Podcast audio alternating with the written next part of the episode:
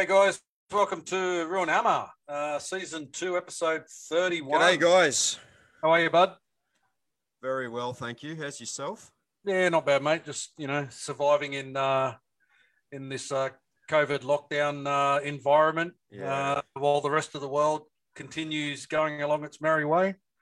It's, uh, yes. Yeah, it is, unfortunately. Um, it is a bit like that. But congratulations to the uh, Brisbaneites, though, picking up the uh, the 2032 Olympic Games. Um, Yeah, thanks very much, mate. Yeah, it's uh, it was announced uh, about a couple of hours ago. And Yeah. it's really exciting for this for us uh, Brisbane locals and Southeast Queenslanders, and it's going to do great things for. Um, Absolutely, mate. It's going to be it's going to be awesome. I'm hoping boost. that we're out of lockdown by then. Uh, 2032. Yeah. uh, we'll see how we go. Yeah, no, you know, it's going to be fantastic for uh, Southeast Queensland in particular, but the whole state as well. Um, Yep. it'll be a huge boost, and you know, everyone's really excited. And No COVID um, in WA. none in WA. No, Mark Mockroy's saying there's no COVID in WA. Oh, Mark, you lucky bugger. Yeah. So Um, hey to because- Ciala, to Victor Kiwi Kiwi, Sean James, uh, Nick McKirches joined us. My mum, of course, TK, as always. How are you, brother? Welcome Uh, everyone. Yeah, All our all our regulars. all our regulars. It's awesome to have you guys, and thanks also for your input last night in the show. We Yeah, that was uh, great. We both had a great time. Um, Yeah, it was. It was a bit more time. casual, relaxed vibe. Um, Yep. Answering all your questions. So we enjoyed that. And we'll definitely do another one of those at some point. Yeah, yeah, we'll do another one at the end of the season, I think. Uh, the Kircher said Rue was delivered uh, as promised in relation to wearing the 2000 away jersey You, tonight. you know, you know that the reason that I did wear it is because I knew Kirch that you would remember that I had said that. So that's why I wore it. Carlos Kelly's joined us. Hey, Carlos, how are you, bro? hey, Carlos. Yeah, so um, yeah, mate. Um, Fair bit of You- news, isn't there? Fair, fair bit of news to go through in NRL land. no COVID in New Zealand as well. Sucks to be in New South COVID there, Hammer. It certainly does. And you know, it's weird, mate. As I said four weeks ago or five weeks ago, I was sitting at Central Coast Stadium watching the Warriors play the Storm. And um, if someone had said to me then that you'd be locked down in three in like three or four weeks and you won't be able to go to work and all the rest of it, I would have laughed at them. But uh, A- Just- And likewise, if someone had told me that I would have been watching the game live Yeah. against the Panthers at Suncorp Stadium, I would have Yeah. had the same reaction. it's um yeah, it's just weird. It, it's not weird. It's um it's just the landscape of how we're living at the moment with COVID. It's Sure is, yeah. it's certainly out there. It's definitely around. Uh, I'm I'm actually surprised that the 2020 Olympics, which got put back to 2021, are, are still actually going ahead. Um, Same here. Yeah, it's bizarre. I, I've got a mate um, who's Japanese, and he he's unfortunately had to go back to Japan. And I, I was having a chat to him recently, and he's like, "Well, I mean, to them, they're like, we don't know why it's going ahead either. It's no good Yeah. to us because they're not really going to benefit from the full." cultural experience of, of No. hosting the olympics and No. they don't get the tourism no, they miss out they, they they feel a bit ripped off and, and rightly so i would say I'm I'm actually hearing that any medal recipients will be giving themselves their own medals. So they it's it'll be on a cushion and they get to take it and put it over their own neck. So that Yeah, like they, they there's no crowds. Their families can't be there to watch them. doesn't Uh, that take away from the whole experience Yeah, it's just it's crazy, isn't it? Uh, That- that's out. That's out of it. Yeah. Uh, Mum says no COVID on the Central Coast either. Heard us and Illawarra may be out of lockdown after the weekend. Look, I don't want to hear all your good feel good stories, people. I'm in lockdown.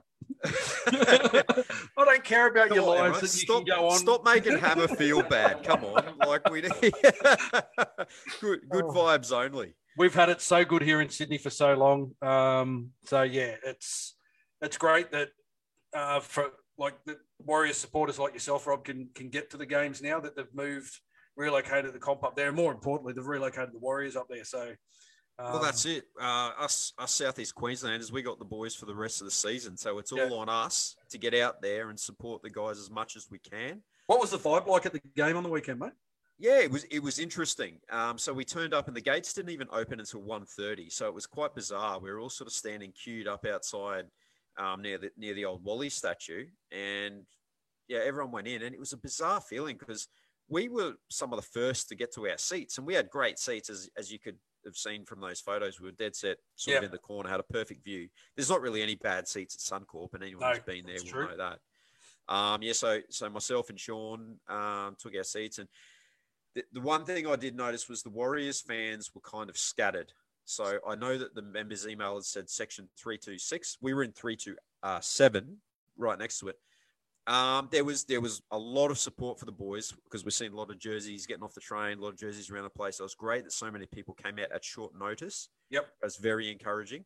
Um, the only unfortunate thing was, yeah, we did we were kind of scattered. Like as you can understand, being a Broncos home game originally, we were surrounded by Broncos supporters. Yeah. There's a couple of few Warriors fans behind us um, around the place, but that that was probably the only thing we didn't really have that kind of um, sort of tribe sort of uh, vibe happening there. Um, but it was very, it was as I said, a lot of support for the boys when we had that good start. Um, there's a lot of noise in the crowd.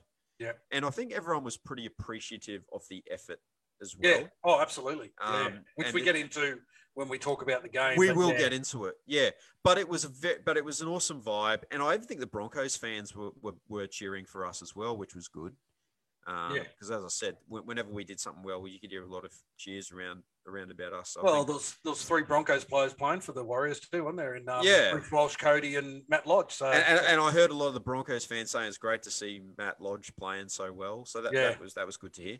Yeah, overall, overall, very good game day experience. And of course, Nick Nick McKercher joined us as well. So there was the Yep. three of us there. You might have seen us on the on the live feed there. Yep. Um, that, was, that was good fun. Uh, yeah, very very good atmosphere as always at Suncorp, especially when the Broncos and Tigers fans sort of came in and filled out the crowd. Yep. Because by the at the start of the game, it was there was probably about maybe five thousand people there, seven five to seven thousand, I would estimate. But it filled up nicely and um, perfect conditions for footy. And yeah, we, we had, we had a great day out there. So best hot dogs I've had is at uh, Suncorp, mate. I love the hot dogs. yeah, right, yeah, I do Super- like them. Sensational hot dogs and Yeah. pies. And, Um, we've got just a couple of questions coming through. TK said, "Can you answer me this? How come your PM has no power over different states? If the whole country went into lockdown and did it like New Zealand?" Oh, mate, you're asking. I'm not up on politics. I don't know how. me neither. I'm not a big. just- I'm not a big on politics. yeah, it kind of it, it confuses the hell out of me, and I stay out of it. I, I just I just do what I'm told. I do the right thing, and, and hope that other people are doing that as well. yeah, right. Um, Mike Harrison, I'm meant to be on the GC in early September. Do you think I'll be able to go it, mate? I'm meant to be on the GC in early September. Uh, last I'm round. hoping that most of you guys will be on the GC early, early September to give uh, Certainly give. RTS his his send off that he deserves. Yeah. Um, before we get into the game, mate, we'll get in, we'll just quickly touch on some NRL news that's flying around. Far Um, away, plenty happening. Yeah, just a, a few signings. So Tevita Pangai Jr. Uh, has been signed to a three-year deal at the Bulldogs from 2022 onwards. Uh, the interesting story, though, is he's also been signed to a short-term deal to join the Panthers for the remainder of the season. As Brad Inger said on his show today, it's great to see a struggling team like the Panthers being able to. Yeah, yeah, they, they need all the help they can get. Yeah, absolutely. I think the Roosters might need some people as well. Yeah, and Melbourne. Um, so yeah, uh, it is to cover for James Fisher Harris, who is set to leave the NRL bubble after this weekend's game, as his partner is uh, expecting their second child. Uh, so he'll be heading back down to Sydney for that, and then when he returns, he's got to go back into uh, two-week isolation on his own. So I don't think we'll see after this weekend. I don't think we'll see uh, James Fisher Harris playing for the Panthers again until semi-final time. Mm, Uh, such is the nature of how long he's got to spend away. Um, so yeah, so Pangai Junior um, goes from the uh, cellar dwellers to the, the competition title uh, possibility in, in one you know in one week. um, Jaydn Su'A has been uh, signed to the Dragons uh, for a three-year deal from 2022 onwards. Uh, it's also been revealed Mitchell Moses uh, played 70 minutes of Origin 3 with a fractured back. how, how about that? um, Imagine trying to play with a fractured back. Yeah. Um, so he's that's got to he's obviously an in- indefinite out at this stage of the season now. Absolutely, yeah. Uh, and the Little Hammer, uh, the Cowboys' Little Hammer, little uh, mom, yeah. Yeah, went under the knife today. He's have, he had had his appendix out. I'm assuming they must have burst for it to be emergency surgery. Yeah. And it looks like he'll be out for the season as well. As to uh, Xavier Savage, he's out for the season uh, for the Raiders. Gee, that's unlucky for him, isn't he? He was sensational. Yeah, he had a good Saturday game. night. Yeah. And then obviously in Warriors news, um, Tohu Harris uh, has been uh, confirmed that he's got a torn ACL, uh, so he'll be Mm. out for six to nine months uh, post surgery. They're hoping uh, he'll be back ready for round one next season. Jesus, Um, haven't we had some injuries, eh? Wade Egan as well, uh, shoulder injury, looks like he's out for the season. Can't take a trip. Um, Rocco Berry with his hamstring injury, it's indefinite at this stage, uh, but that's been troubling him now for a few weeks. Um, and he's only young; he's only like 19 years old, so that could be a growing thing too. Uh, yeah. I, I know a lot. Of, I know Greg Inglis had a lot of hamstring in, uh, issues in in the early stage of his career as his his body was growing and, and developing. Um, Well, young Greg Inglis and Rocco Berry are sort of a similar with similar builds as well. Yeah, they are. Tall, lanky, absolutely. Yeah. centers. Yeah. Um, obviously, RTS being rested this week uh, following his uh, HIA, so Mm. they're just going to not play him. Uh, in great news for the Warriors, uh, it's been revealed Peter Hiku will be uh, could be back as early as next week, which is a massive boost. Um, we all thought we'd seen the last of Pet in a Warriors jersey, but um, it's great to see that we'll be able to see him uh, don the colours a few more times before he heads off to the Cowboys next Gets to, gets to sign off uh, on his own terms, which is Yeah, great. Absolutely. Um, hopefully, he can string a few games together and um, teach Pompey and the like how to do this. Yeah, absolutely. Yeah. Yeah. And um, the final one is Kane Evans uh, fined five thousand dollars for the obscenities written on his wrist last weekend. Um, silly stuff. mate, the, probably the thing that I didn't understand was he was 18th man, so like he wasn't going to get out there and fold anything. No. The only thing he was folding is his pants, like his shorts. After he he didn't play, he put them back in his bag. It's um yeah Or maybe when he took off that red vest afterwards, he was going to fold that. yeah yeah. I don't know, just weird. yeah. But, um, yeah, we'll get into the the round eighteen review, mate. That, Let's uh, get into it, mate. lost to the Panthers. Um, to start off with, there was uh, some changes to the Warriors with Chad Townsend, Tohu Harris, and Euan Aitken all added to the run-on squad. Um, RTS moved to 5'8", and Montoya to the wing. Kodi Nikorima moved onto the bench, Eli Katoa to the bench, and Kane Evans to 18th man, the man we just spoke, spoke about. Um, and the dream team of Matt Russell and uh, Blocker Roach calling our game again. Um, Blocker getting his obvious request in early as usual um, to uh, to the delight of all Warriors fans. oh, the dulcet tones of Oh, Blocker yeah. Roach. Yeah. On the field, it was yeah, it was the worst possible start with big Villa, Viliami Kikau and his uh, court judge hairstyle charging down. It was somewhat, as we were saying at the ground, it was more like roadkill on top of his head. um, he, he- with his court judge hairstyle, I like that one. It's good. Um, charging down a t- Chad Townsend kick the Warriors' first set and regathering the ball. We got an absolute dream bounce yeah, he did. score on the first points of the game. Uh, both teams though looked pretty strong, like making a lot of meters, strong sets in exchange with big both. Um, obviously, big four packs making good meters. AFB, Lodge, and Jazz working in the middle third, and we are looking much sharper in attack. That was the most encouraging uh, sign early. Yeah, Thanks to Matt Lodge with the second phase play, his offloading game providing, yeah, that much needed second phase we've been missing. Yeah. Um, Kiku Kikau made a mistake in our half, gives us a great some great field position. Uh, a strong run from Hectic down the sideline, and he he mo- he almost got away. Uh, and then away to Egan, no look special, uh, puts Matty Lodge into a gap, and he finds uh, good old no look Egan with a good offload, and uh, Egan goes over under the sticks. Uh, the chosen one, Reece Walsh, converts, and the Warriors lead 6 4. And it was very interesting to see that Lodge was the most vocal in the huddle, um, just showing how confident he is in that Warrior squad and settled in as a real leader of our team. Yeah, yeah, that, that was very interesting to see, but it's a good sign as well. Yeah. Um, uh, as a forward leader and an enforcer. A heavy hit from old Nosebeers Naden leaves Tohu with uh, awkwardly twisted knee, very awkwardly twisted knee, as it turns out. He attempts to play on, but he only lasts another minute and is um, gone after trying to tackle the block of granite, Brian To'o. Yeah. And he leaves leaves the field in the 12th minute, which brings uh, Eli Katoa into the game. Six to go call uh, to the Panthers gives them good field position. We negotiate the set, but RTS um, gets his head, you know, in the awkward position and um, copped Burton's hip, making a tackle, and it's lights out before he even hits the ground. Yeah, it was wasn't uh, wasn't looking good for him. No. He's taken from the field in the 14th minute, and yeah, unsurprisingly, failed his HIA. So Cody's handed his replacement, and he came on at this point. And Blocker was claiming that us trying to mix things up with our lineup hasn't worked. Of course, it hasn't if you lose two players in the first 15 minutes. Yeah. That was the most bizarre comment. He's going, oh, it's just these, these changes just aren't working for the Warriors. And it's like, what are you talking about? It makes a lot of them. He makes a lot of them. He's uh It's not working because two of the people that were changed have, have come off the field. yeah. He's uh he's the the epitome of uh, stating that he's Captain Obvious, Captain Obvious Blocker Roach. Yeah.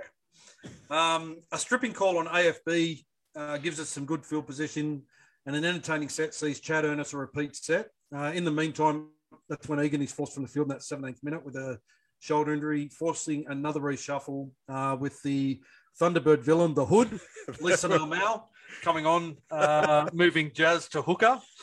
Um, Walsh with a beautiful ball to Rocco Berry on the fifth tackle beats uh, Nosebeers Naden um, to score. Uh, 10-4 after Walsh's conversion hits the post. We continue to look good in attack though, and a penalty gives us more great field position. Chad gives a, a short ball to Curran, which is called forward. And I've, honestly, I've seen worse let go. I've seen Um, way worse let go. Yeah. Um, Joshy still manages to get his uh, lawnmower started amazingly after just one pull. Um, That never happens. no, with another entertaining post try celebration, uh, raising much needed funds for uh, Mossy Masai. So it's good to see all the boys getting involved in that. I'm glad they still paid that. Yeah. it was great.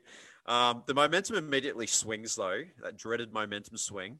Penrith camped our end of the field, and after a knock on from a bomb, they spread the ball uh, from the scrum, and we're caught short. And Toto diving in the corner, he's almost impossible to stop in Yeah. that corner. Crichton slots it from the chalk, as Husey would say, to level the scores at 10 all. The Panthers then started making huge meters in every set, and we start to sort of be tiring in the middle, as you can understand. I'm losing a couple of players, or three players at this point, and some rubbish play from the snail on the chosen one. Wasn't this ridiculous?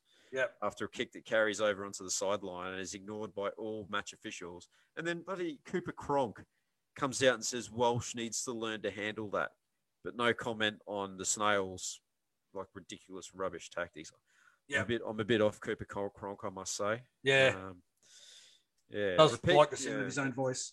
He does, yeah. Yep. Uh, Cooper, Cooper, Cooper in good company, Cronk. That's all I'll say through his whole career. Uh, repeat six again calls going against us, and we just couldn't, we just couldn't hold on. It was, it was impossible against against a, a still a very potent Penrith backline. Yeah. Um, kick out beats some tired defenders to score. That made it 16-10. Yeah, and in the meantime, uh, obviously, uh, struggling Rocco Berry is taken from the field with that recurrence of his hamstring injury, um, which forces Sironen out of the centres. And the Warriors are now down to zero players left on the bench with 50 minutes of play, a gameplay still left. Um, and it was a shame because Rocco Berry has been showing some really good promise. I, Yeah. I like his um like he's a big bodied center. He's got a nice fend. He does have a good um, ball carry and offload as well. Uh, a couple of guys are commenting. He, he uh, reminds people of uh, a younger Joey Manu, which is true. He does. Yes. yeah, Um, that, that's that's a good uh, comparison. Considering he's, he's only played like five or six first grade games, so he, he's coming along nicely for us. It's a he's going to be a good a big loss um, over the next couple of weeks. He's he's a young fella and he's still growing. And I think when Yeah. he puts on a little bit more size, he's going to be unstoppable. Yeah, absolutely. There. Um, we literally limp into half time with a mountain to climb in the second half. And to start the second half, Walsh cops that the knees from Koroisau uh, retrieving a kick. Uh, I've definitely seen those penalised before, and it's He- heavy you know, contact. heavy Yeah. contact to the head. Anything to the head has been penalised in the past. Um, the ref stops play and penalises Matt Lodge for something that happened down the field earlier, um, and it's kind of proof that the the crackdown on the head knocks is well and truly over at this stage. Yeah. Oh, it's, it's done and dusted. We do get some early opportunities in the second half to attack, but unfortunately, Katoa makes an error close to the line, trying to get up and play it a bit too quick. Yep. Um, another error and a heap of sixth again calls and penalties allow us to to get some sustained pressure. But crucially, Lodge throws a loose offload, um, trying to get it get it back to AFB. They're trying to get that um, combination happening. Yeah, that one-two punch. Exactly, and the Panthers regained that, and that was quite crucial because a forward a forward pass from Cody at dummy half gives the Panthers field position. But at this point, we were scrambling very well. You could Yeah. see we were hanging on by a thread. From where we were sitting, you could see the guys were just not making it back on side. Uh, the big forwards w- were struggling, and regardless, though, we we put in a great effort to to hold them out for a while. A great return set sees a Chad Townsend kick um, returned by um, Dylan Edwards, Yep. who made who ran straight through the middle, and some fast hands from the Panthers are matched by some outstanding scrambling defense again. However, we do run out of legs, and Crichton gets a flick out to an unmarked uh, Charlie Shitstains, who scores in the corner, 20 to 10 in the 50, 56 minute. And it's just purely down to fatigue. We, we've done Yeah. so well up until that point, but we're just sitting there going, we can't hold up. We just physically can't hold on. No, we're, I mean, we're visibly exhausted. We're struggling to get back on side. Um, the cameras show Wade Egan uh, looking to try and come back uh, on. He was warming up on the sideline, but um, he was clearly struggling to pass, and, and there's no chance that he would have been able to come back on. Um, DWZ and Hectic Montoya, though, they, they, they were very impressive for us, uh, helping out our forwards, returning the ball strongly. Um, we lose an obviously strategic captain's challenge on a Jazz lost ball, but the head slam on Jazz goes unnoticed and Yeah. unpenalised. And they didn't even talk about it on the TV broadcast either. No. Uh, and then even um, Addin Fonua-Blake had some banter with the rest, asking for a break on the decision, as we, we have no bench. Um, it's it's obvious we just we just needed to get some air in the lungs at that point. Um, Oh yeah, it, it try and reset. purely strategic. Yeah. Yeah. I mean, yeah, you can't you can't blame them for trying that one. Um, and we're even taking short dropouts, Yeah. most likely to save us having to do all that running up in the defensive line, and also to try and get a bonus uh, ball back if they can. yeah, Um, we continue to scramble brilliantly, owned, brilliantly though in defence, but the uh, weight of possession and fatigue sees old Casper Casper Martin brush off a very, very feeble attempt from Cody. But you can you can give him a break because of you Yeah. know the fatigue factor and everything. To run away and and that pretty much broke our backs, and they got out to 26-10 in the 65th.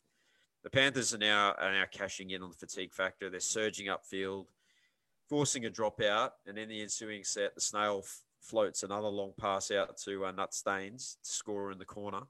And he he's truly this guy Staines is the king of catching the ball and putting it down. I swear he never has to work too hard for his tries. Well, I suppose not if you're on the end of that back line. no, that's right. But um, yeah, 30 to 10 in the 69th minute. And I think at this point, you know, we're super proud of the effort. We're like, if we can just at least minimize the damage, Yep. um, continue that scrambling defense. Refuse, we refuse to give up. And uh, Walshy runs off a great offload from Curran to score a consolation try to make it 30 to 16, um, which ends up being the final score. Yeah, was it despite the odds, you know, we didn't throw in the towel. Um, you know, the, the boys really dug deep. And we need to kind of bottle that kind of spirit moving forward. Yeah. Um, you know, that's it, it's interesting, isn't it? If we had played with that kind of uh, spirit um, in the last couple of weeks, we would have won some of those games that we couldn't close out. Oh, absolutely. Um, we would have won at least. But you know, it's funny when our backs against the wall, and you know, the, we're, we're facing that um, that wall of adversity. They, they stand up and they they have a crack, and um, yeah, it's kind of disappointing uh, for the effort they put in. We, we got no love from any of the commentators for the effort. uh, no, no. I can remember back when, and, and I know Millie's watching, so you know I'm not bagging out the Raiders here, but I can remember back in round three where the Raiders lost three players, so they still had one on the bench, and uh, they let that 28-6 lead go, and we end up running over the top of them, winning 36-32 or something like that. 31, yeah. There you go, down in Canberra. But all the talk was about how brave the Raiders were with having only one on the bench, you know, for 40 minutes. And that. we had no re- reserves on the bench for 50 minutes. For 50 minutes, we had guys that were like two front rowers that played 80 minutes. Uh, Lisa Armau, I don't think he's played 60 minutes in his life, uh, you know, hanging on for 60 minutes. And yeah, it kind of just it just annoys me that the team didn't get the recognition that they deserved for the effort that they put in, and it, it just it's just you know in talking about the Warriors, it's oh now they've lost six in a row. Yeah, but like look at it in context. Yeah, it- it's it's it's frustrating. Yeah. Um, and just again, the little things just aren't going our way, as you, as, No. as we mentioned in the game, like little calls. You know, I mean, they, they, they did. They worked very, very hard. Um, you know, the, the two standouts for us were Fonua-Blake and Matt Lodge. Oh, yeah. um, Fonua-Blake had 28 runs for 262 meters. 123 of those were post contact. Um, he had one offload, one line break, 10 tackle breaks, no try assists, and 32 tackles. And then Matty Lodge, he had 19 runs, 144 meters, 59 of those post contact, eight offloads, one line break, five tackle breaks, one try assist, and 27 tackles. They're massive numbers for, huge, for our front rowers. huge, Yeah. And, and it's not surprising to see that our second and third uh, highest meter makers, uh, DWZ with 172 and uh, Hectic Montoya with 154. Correct. But they really rolled their sleeves up and knew when to come in and um, you know give our forwards a bit of a break. Would like to have seen. Yeah, I'm sorry, mate. Yeah, no, that's okay. I would like to have seen um, Aitken get a bit more involved. Yeah. I think Yeah, he, I, I agree. he needed to come in as well and, and, and take some of those pressure carries. Yeah, yeah, I agree. Um, yeah, he, I, he kind of kind of just stays out on his edge, and, and yeah, and you could you could see that at the game. Yeah. Yeah, um, yeah. I, I think if we can get, um, I think um, if we can get Hiku back into that side, uh, that'll that'll make a, a a lot of changes to how we're going. Mhm. Um, but yeah, it's it's something to to obviously bottle and work on for this week. You know, we, we'll get into the pre-game a bit later, but um, the Rabbitohs have got a couple of injuries this week, so um, you know, uh, if we can manage to, I mean, I, I know we've got four guys that aren't playing, but uh, from last week's team, but if we can manage to, you know, keep a 17 squad fit during the game and, and use our bench rotation wisely, uh, we're a good chance. Oh, Um, absolutely, we are. Yeah. And if we can, we can continue on in that similar vein, and Yeah. um, roll the sleeves up, get in the trenches, do the hard stuff. Yep. Uh, hey, Christian, how are you, brother? Um, Ruben Newman says the 18th man should be banned from writing anything on their wrist. yeah, I like Yeah, that. cool. uh, the round review. Let's get into the other game. So um, Friday night, first game. Uh, Eels uh, 26 over the Titans 8.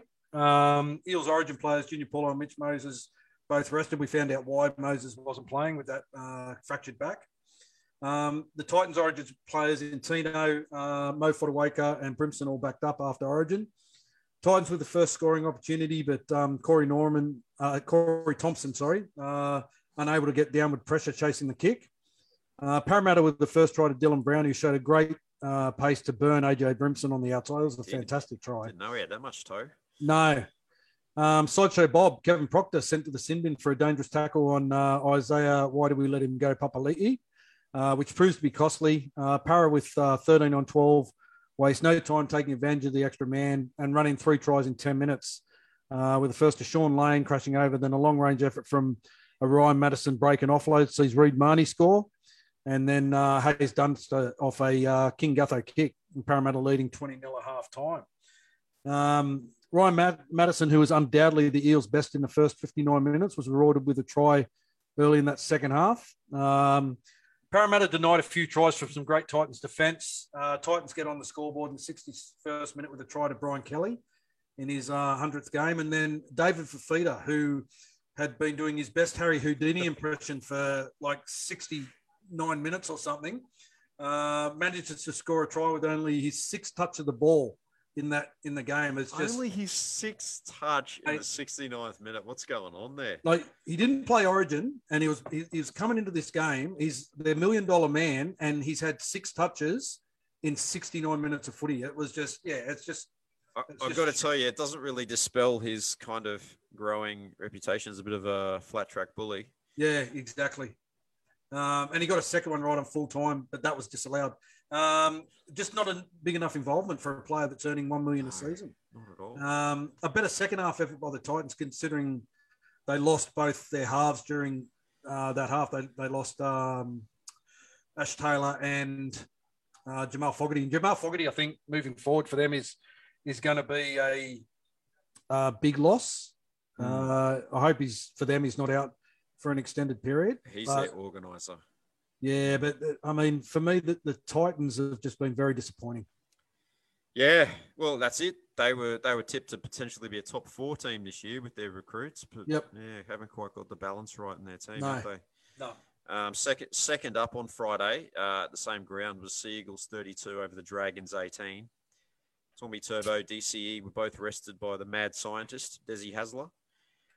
Warrior number 242, Jermaine Tanoa Brown, young Maney playing his first game for the Dragons. And Warrior 230, Gerard Beale playing his 200th first grade game. So congrats to him. Yeah, Uh, weird seeing young Maney in, a, in the Red V, though, isn't it? yeah, it was. It was. Um, Dragons started the game with an up tempo style of play to ambush Eagles. Tyrell Sloan got the first try of the match, and then Manly hit back with a try to the porn star Morgan Harper off a great Otter Atu offload.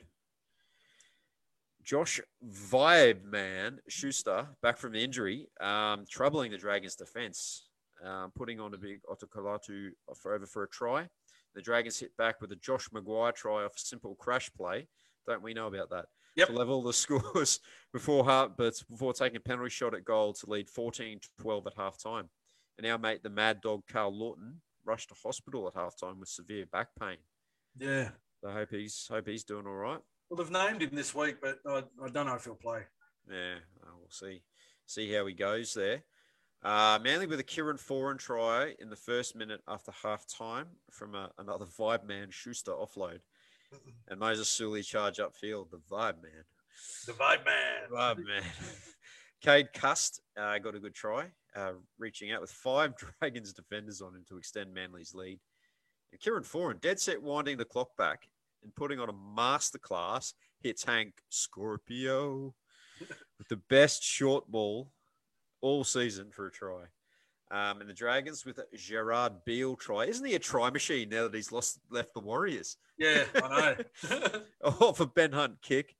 Uh, chased down by Tyrell Sloan gives the Dragons an ever so slight sniff of a comeback, but a penalty goal to Manly uh, puts the game out past two converted tries and another convincing win, bouncing back from last week's shock loss to the Raiders. yeah, I thought Manly were quite good considering they didn't have um, Turbo and, and DCE running the show. But as I said, you know, as you said, um, Kieran Foran uh, just really winding Yeah. the clock back. He's found some form.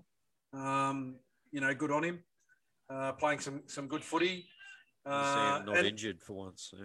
the Dragons too. You know, that that wasn't a bad performance. You got to remember, you know, they're going through that period now where they're they're having to rest or uh, Stagger their stagger their suspensions Yeah. um, to try and get uh, a team on the field. So Half those guys um, probably won't be playing this week. no, there's a couple missing this week. Um, but yeah, they um, yeah they uh, they it it was a pretty uh, in, entertaining game to watch that one. Um, Saturday, uh, Roosters 34 versus Cowboys Cowboys 18. Uh, I don't know, poor old Toddy. I don't know what's going on Oh, with Cowboys. Toddy. It's uh, We can Val Holmes, yeah, Val Holmes ruled out via injury for the Cowboys, and, and Teddy Tedesco rested. Um, the Cowboys jumped out of the gate with a try to uh, Javid Bowen, and then another to the Little Hammer, uh, and both tries down that Cowboys left edge. Um, Dearden splits through some lazy Nat Butcher defense, identifying some early uh, defensive concerns for the Roosters. Uh, the Roosters managed to shift the momentum and get back to back sets, and Lord Farquhar Angus Crichton um, scores for the Roosters. I knew one. Um, scores for the Roosters. Um, end-to-end exciting play from both sides, highlighted by some great ball work and some equally impressive defence. Uh, the Roosters get their second try to Billy Smith, running a great line uh, back against the direction of play, uh, finding the hammer out of position. Uh, the Cowboys, with some poor discipline, giving away a crucial penalty, resulting in Joey Manu scoring, and the Roosters lead 14 12 at half time. Uh, The Roosters with a try to Al Bundy, uh, Matt Ikuvalu after half time extends the Roosters' lead before Reece Robinson uh, Robson capitalises on a great individual run from the hammer to score next to the post. Um, tries to Tupouniua Walker and Ikuvalu in the final 10 minutes, extend the scoreline for a 34-18 win to the, the Roosters. Very much Um, in the balance for a while there, but the Cowboys just couldn't get it done. Yeah, the Roosters for me, the, I mean, the Roosters are a side now that like they'll make the eight, but they're not going to feature in that that race for the grand final this year. I, I think. I mean, they've done a great job um, overcoming, you know, the the injuries they've had this year and those forced um, retirements of, uh, you know, Brett Morris, Boyd Cordner, and Jake Friend. But um, yeah, they they just like look like a team uh, just hanging on. Uh, and we saw, you know, when they played the, the top of the table uh, teams, they they kind of they don't match it. So you're still laughing about that Lord I'm Farquhar. still laugh, sorry, I'm still laughing about Lord Farquhar. No, you reckon he looks like Lord Farquhar? yeah, no, he does. Now that you mention it, that's, that's why I'm like, yeah, he is. Oh, sorry, mate. uh, moving on to the uh, second game on Saturday, uh, entertaining clash between the Raiders 34 over the Sharks 18. Yep. Very even contest early on, with both teams showing some really good passages of play, um, utilising offloads. Canberra with the better of the field position though, and a good first up try to Jordan Rapana for some with some great work from uh, Corey Harawira-Naera. Yep. And a farcical high tackle penalised, and Jarrod Croker makes an eight point try. I, I, I couldn't for the life of me figure out how that becomes an eight point try. If that's an eight point try, then we're going to see a lot of them. He didn't even hit him in the head. Oh, I know. It's, even Jordan Rapana didn't know what was going on. Like, so, was so why did they choose to single that one out of I all don't the know. things that of we all see? the tries that got scored that got scored this weekend, that was the eight point try. absolutely innocuous kind of incident. Yeah. just all of a sudden, eight. Yeah, it's bizarre. Yeah. Anyway, CHN with some great footwork and uh, big running meters early in the half, and the Raiders offloads putting pressure on the Sharks' defense. And the Raiders, with some ill discipline around the ruck, give the Sharks three six agains. And Jesse Ramien, with a change of angle, scores next to the posts. The Sharks, with some tenacity in defense as well, managed to hold the Raiders out and become the unlikely leaders with a try to uh, Sione Katoa. And then Croker's third penalty goal of the night levels the scores at 12 all at half time. And uh, the young man, Xavier Savage, uh, sets up, uh, sets Seabus alight in uh, starts of the second half with an evasive run, setting up Jack Wighton for a try. And then the Sharks hit back immediately with a try to the pre-jack, Yep. uh, following his customary over-the-top celebration. I think he had some family and friends in the crowd. They had Yeah. their, they had their Ronaldo shirts made up, um, and he's blowing kisses to them and everything. So I, I didn't realize that the grand final had been decided at, at that point in time. But anyway, Yeah. Yeah. uh, the Raiders off, offload game and great runs from CHN and uh, Tapine are causing havoc for the Sharks' defense, but the Raiders uh, unable to convert to points. And then Starling caught short and Croker held up, and the Raiders continued to dominate the attack. But despite the Sharks' uh, general defense being poor, their goal line defense uh, continues to hold firm. And uh, Jack Wighton showing his toughness, playing 30 minutes with a sternum injury that was causing him obvious discomfort. And with 20 minutes to go, he was forced to leave the field. Um, Hudson Young, uh, he grabbed a try for the Raiders. Um, SJ racing out the line to shut down the play, leaving Young unmarked for a 20 meter run to the line. He did not have a good defensive game, Shaun Johnson. No, he didn't. Um, No, he he was caught out a few times. That was the most glaring of them. And just when the Raiders looked like they were running out of um, options with their kicking game, a pre-jack error off a Williams kick results in Xavier Savage scoring his first NRL try, and Talakai Sinbind um, after the try he scored. Sharks trying to create something in the final minutes, and uh, Bubba Kennedy turns over possession, and Semi Valemei picks up the loose ball and runs 50 metres to score uh, for a pretty solid Canberra win. Yeah, Canberra were good, mate. I I really thought they um uh Corey Harawira played the best game I've seen him play since he was back at the Panthers uh, Mhm. when he first burst on the scene a few years ago. Um, and and Joe Tapine coming off the bench is just massive for them. Um, Yeah, I, I think the Raiders are, are going to go on a bit of a run here. Um, I think so too. They, they've yeah. they've got it in them. Out of all Yeah. the teams outside the eight pushing for those final spots, I'm pretty sure that they've got most of them covered.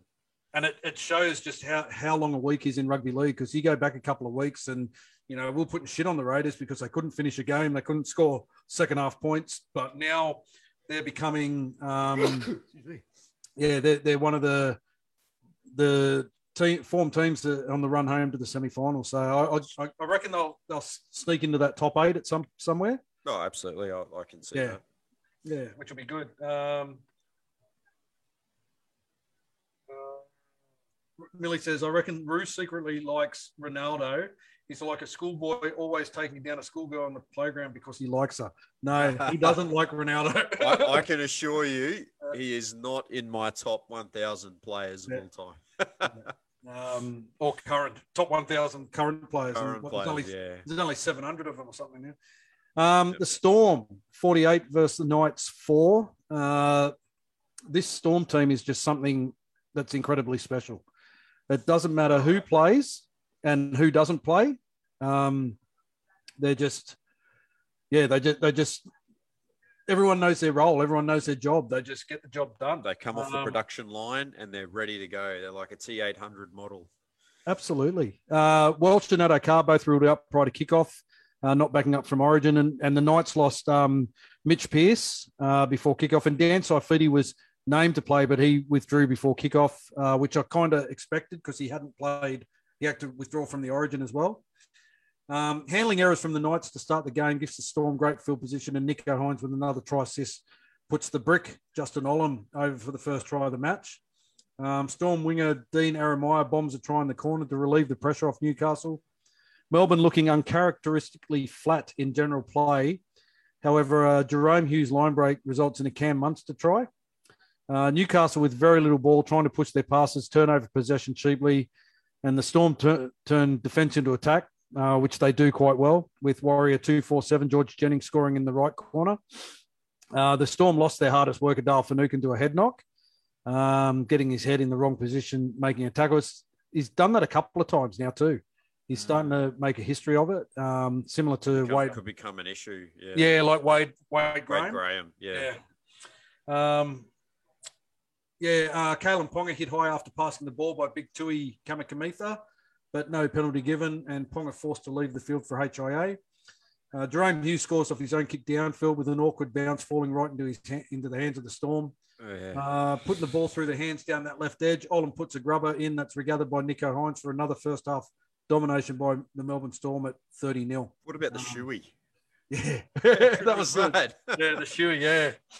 Um, Melbourne opened up their point score in the second half with a try to Reimis Smith off uh, superb Jahrome Hughes break. Isn't he playing well? Reimis Smith and George Jennings. Yeah. Um, and Jahrome Hughes, too. Yes. You know, he's, he's really um, coming to his own now as a halfback. But so yeah, Reimis Smith and, and George Jennings like kind of fringe first graders, but they've Yep. really found a home in that Melbourne backline, haven't they? Yeah, it makes you wonder what how Nick Meaney's going to go next year when he once he gets down Yeah. to two. Oh, Yeah. Yeah, right. Um, a second try to George Jennings brings up another 40 points for the 11th time this season with uh, 25 minutes still remaining. Uh, the Knights, with a rare opportunity in the Storm half, managed to score in the corner with the Predator dotting down to avoid a scoreless night. Um, the HBK with a shaved head looking more like Yeah, HBK circa uh, 2000s rather than HBK 1990s. I was going to say, sands of the flowing locks. Yeah, uh, he took the field to give the, the hectic cheese a well earned rest.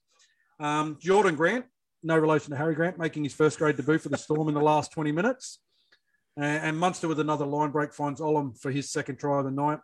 Uh, the cheese with the line break nearly gets the HBK over for a try, but he's pulled down short of the line. Um, and the final 10 haircut. minutes, yeah, yeah. the final 10 minutes was a bit messy with some loose carries and handling errors, but uh, by the Storm in scoring position. But the Knights were just blown off the pot, park by the um, by a, a red hot Storm outfit. Um, again, as I said, up until last week when they scored 40 points, no team had ever scored 40 points more than nine times in a season, and the Storm have done did it 10 times after 16 games, but basically they did it within 13 and and now they've added another one to that. So it's just phenomenal that side. It's they're just freaks. It's rare form. And you look at the players they got missing as well. Far out. Yeah, it's, I it's know. Their, it's their comp to lose for sure. Um, Yeah. Well, we touched we touched on our game earlier. It was the first game on Sunday. The second game, um, I hope Carl's within earshot because we're going to talk about the Tigers 42 over the Broncos 24. Broncos with Xavier Coates being rested after Origin, with Sarko getting a recall to first grade. Um, the Broncos look promise uh, lose, sorry, promising young back rower TC Robati early in the game with a bad cork, and replacing him another promising back rower Jordan Riki. And the Broncos get early points through a Corey Oates converted try in the corner there. And the Tigers, with poor execution and no intensity in their early sets, um, they eventually hit back with Luciano Leilua after some repeat sets. Adam Doueihi uh, looking dangerous, being back in the number six position, which he said is uh, his his preferred position. Oh, mate, absolutely. Yeah. Um, hand, handling errors from the Tigers after points, though, shift the momentum to the Broncos and they score through Jordan Riki off a, off a grubber kick. Now, the Broncos bomb a certain try with Tess. Oh, this was ridiculous. This is right in front of us. Um, certain try, Tesi Niu not put, not passing to an unmarked Kotoni Staggs. Oh, mate. That was ridiculous. Oh. And, and the Tigers shift the momentum back in their favour through defence and with Broncos errors. And both teams go set for set for a good portion of the half, and both teams showing some flair and creativity. Um, Adam Doueihi fires a 20 metre rocket pass, and finds an unmarked Nofoaluma on the right edge, who scores his 85th career try. Absolute uh, try freak, this guy Yeah. uh, making him the West Tigers' highest ever try scorer. Seems to have been around for a long time, but he's always scoring. Like no matter how how the Tigers are going, he's always getting pies in the corner, isn't he? Yep. Um, so the Broncos with all the momentum in the final minutes of the half capitalise on sustained pressure um, built off Payne Haas, uh, put Flegler over under the posts uh, for 18-10 halftime lead. And then the Tigers come out absolutely fired up for the second half, and they score back-to-back tries in consecutive sets. So the first to Daine Laurie and then Tommy Talau to lead 2018, 10 minutes into the second half there. And the, but the Broncos do respond immediately with a try to Kotoni Staggs, and then Tommy Talau with his second to edge the Tigers ahead again. So a bit of a seesawing affair. Um, both teams trading set for set. It was a highly entertaining game. That was And, great. um, game, yeah. yeah, yeah. Both teams prepared to use the ball, which made made it even more entertaining. And the Broncos get a try to Isaako. However, the try is denied due to obstruction, and then a mistake off a Luke Brick, uh, Bricks, Luke Bricks, Luke Brooks bomb gives the Tigers a repeat set on the Broncos line, and Nofoaluma scores off a Doueihi kick that has no less than four Broncos trying to kill the ball. This absolute comedy of errors. This one That was a it? bizarre one, mate. It was Yeah. worse than the Ed Kosi RTS. I was going to say, it was week. like they had four Ed Kosis out Yeah, there. all having air swings. Wasn't, wasn't that just a comedy of errors? I can't believe that. Like, no one could even get a boot or a hand to it. No. Um, and finally, Nofo, like, I think, accidentally fell on it and finally scored a try. Next set, our, our mate Kenny Maumalo flies high above Isaako to take a Luke Brooks bomb, set up a try for former Warriors uh, lower grader, Junior Pauga, Pauga Yep. on debut. And the Broncos, with a penalty on the kickoff, continue the momentum shift towards the Tigers. And the Sherman tank, big Stefano Otu, Utakamano. Utoikamanu, sorry, That's all right, mate. um, crashes over close to the post. Hard to stop that big unit yeah. and secure a very good win for the Tigers. It was a, yeah. It was a great win for the Tigers, mate. yeah, well Um, done. Yeah. Uh, unfortunately for us, that, that win by the Tigers had them jump us on the on the ladder, so they, they moved up to the uh, prime spot of 13th, Yeah, baby. and um, we dropped down to the uh, highly sought after 14th spot on the ladder. uh, but yeah, no, it was, a, it was a great win by the Tigers. Um, it's always a hard watch watching the Tigers play when um, I'm sitting with Carl because um, it, it's he goes through so many emotions in in that 80 minute period. Um, it's uh, there's a lot of swearing, then there's a lot of kissing on his uh, on his arms where he's got West Tigers written. All right. Yep. yeah, yep. uh, kissing the the logo on his jersey. Then there's some crying. Uh, so yeah, it's always it's always a good. It's a Oh, it's-. Incidentally, did you watch that um, Tiger Town documentary? I did. How good was it? Sensational. interesting. Yeah. absolutely. It was. Um, I really loved the uh, just how raw uh, it was with you know the stuff in the dressing room and um, you know Yeah, Mad dressing the the team the before, during, and after a game, and um, him in the in the coach's box as well. Uh, yeah, it was. Um, I'm Stop really looking forward to Stop the the next episode of that. Yeah, Stop the game. yeah. Stop the game. Stop, Stop the, the game. game. Fucking stop the game. Do you, do you reckon he wants the game stopped? I thought he did. Yeah, I wasn't sure. Uh, and the final game to round out the, the weekend was the Rabbits 32 versus Bulldogs 24. I thought I thought this was a really good game of footy from the Bulldogs. Um, and I thought they'll, they'll were unlucky that they, they didn't get this one. Uh, Latrell Mitchell was rested after Origin and, and young Blake Taff coming in at fullback. Blake Taff has a little bit of Reece Walsh about him. Yeah. Oh, mate. Yeah. He, he looked like Reece Walsh in a, in a Rabbitohs jersey. Um, Yeah, right. yeah, it was a, it was a live wire. He, um, it was quite quite good. Um, There's only there's only one golden child though. I know, I know there is. Um, and Big Jade Okunbor made his uh, long awaited return for the Bulldogs to give them some size in their back line. Uh, South with all the momentum in the opening stage of the match, going close to scoring off their early sets. Um, first, Adam Reynolds going close, and then Tane Mill losing control over the line. Uh, South continued to control the tempo of the match and have all the possession and field position. And the sustained pressure sees uh, Taane Milne score the first try of the match in the corner. Uh, Bulldogs with too many errors, turnover possession, and South capitalised with an Alex Johnson try. It's um, you know, there's a guy that's struggling to score tries, isn't there? Yeah, no, he just can't find his way to the line. No. South's clinical in their sets, getting to their kick and forcing repeat sets, but they bomb another try with Jaydn Su'A knocking on in the act of scoring. Uh, the Rabbits lose both Liam Knight and the serial killer, Campbell Graham, to injury. Um, the Bulldogs hit back with a try to Aaron Schoupp from a BBO Bailey Biondi-Odo scoot from dummy half. Um, then become unlikely leaders just before half time with a try to Corey Allan and, and a sideline conversion from Jake Averillo. Ah, um, slots it. Yeah, bizarre scenes at halftime when uh, Oh. Lachlan Lewis grabbed Agro Walker and uh, threw him to the ground after the halftime siren, uh, and he copped ten minutes in the sin bin. Apparently, um, Walker said to Lachlan Lewis, "Why don't you go back to reserve grade?" So um, I've seen, I've heard worse sledges. I Uh, definitely have heard worse sledges. I've copped worse sledges than that. Yeah, and I, I, I do believe that that 10 minute period that he was in the bin and the, the Bulldogs were down to 12 men probably cost the Bulldogs a game. Yeah. Um, they started the second half under pressure with a man down. South set up play to the left edge, and Alex Johnson gets his second try of the match. It's his sixth game in succession where he scored at least two tries. It's just a, a phenomenal record. Won't happen this week. Um, no, he uh, unfortunately, or fortunately for us, he injured his hamstring and he was forced from the field. Um, the Bulldogs withstand the pressure with one man down, and off the back of a 40 20, the Bulldogs are able to score a try to the big man, Jaden Okunbor, uh, to level up the scores. The Rabbits again start to control the possession, and a nicely weighted Cody Walker kick is chased down by Jacob Host for a try.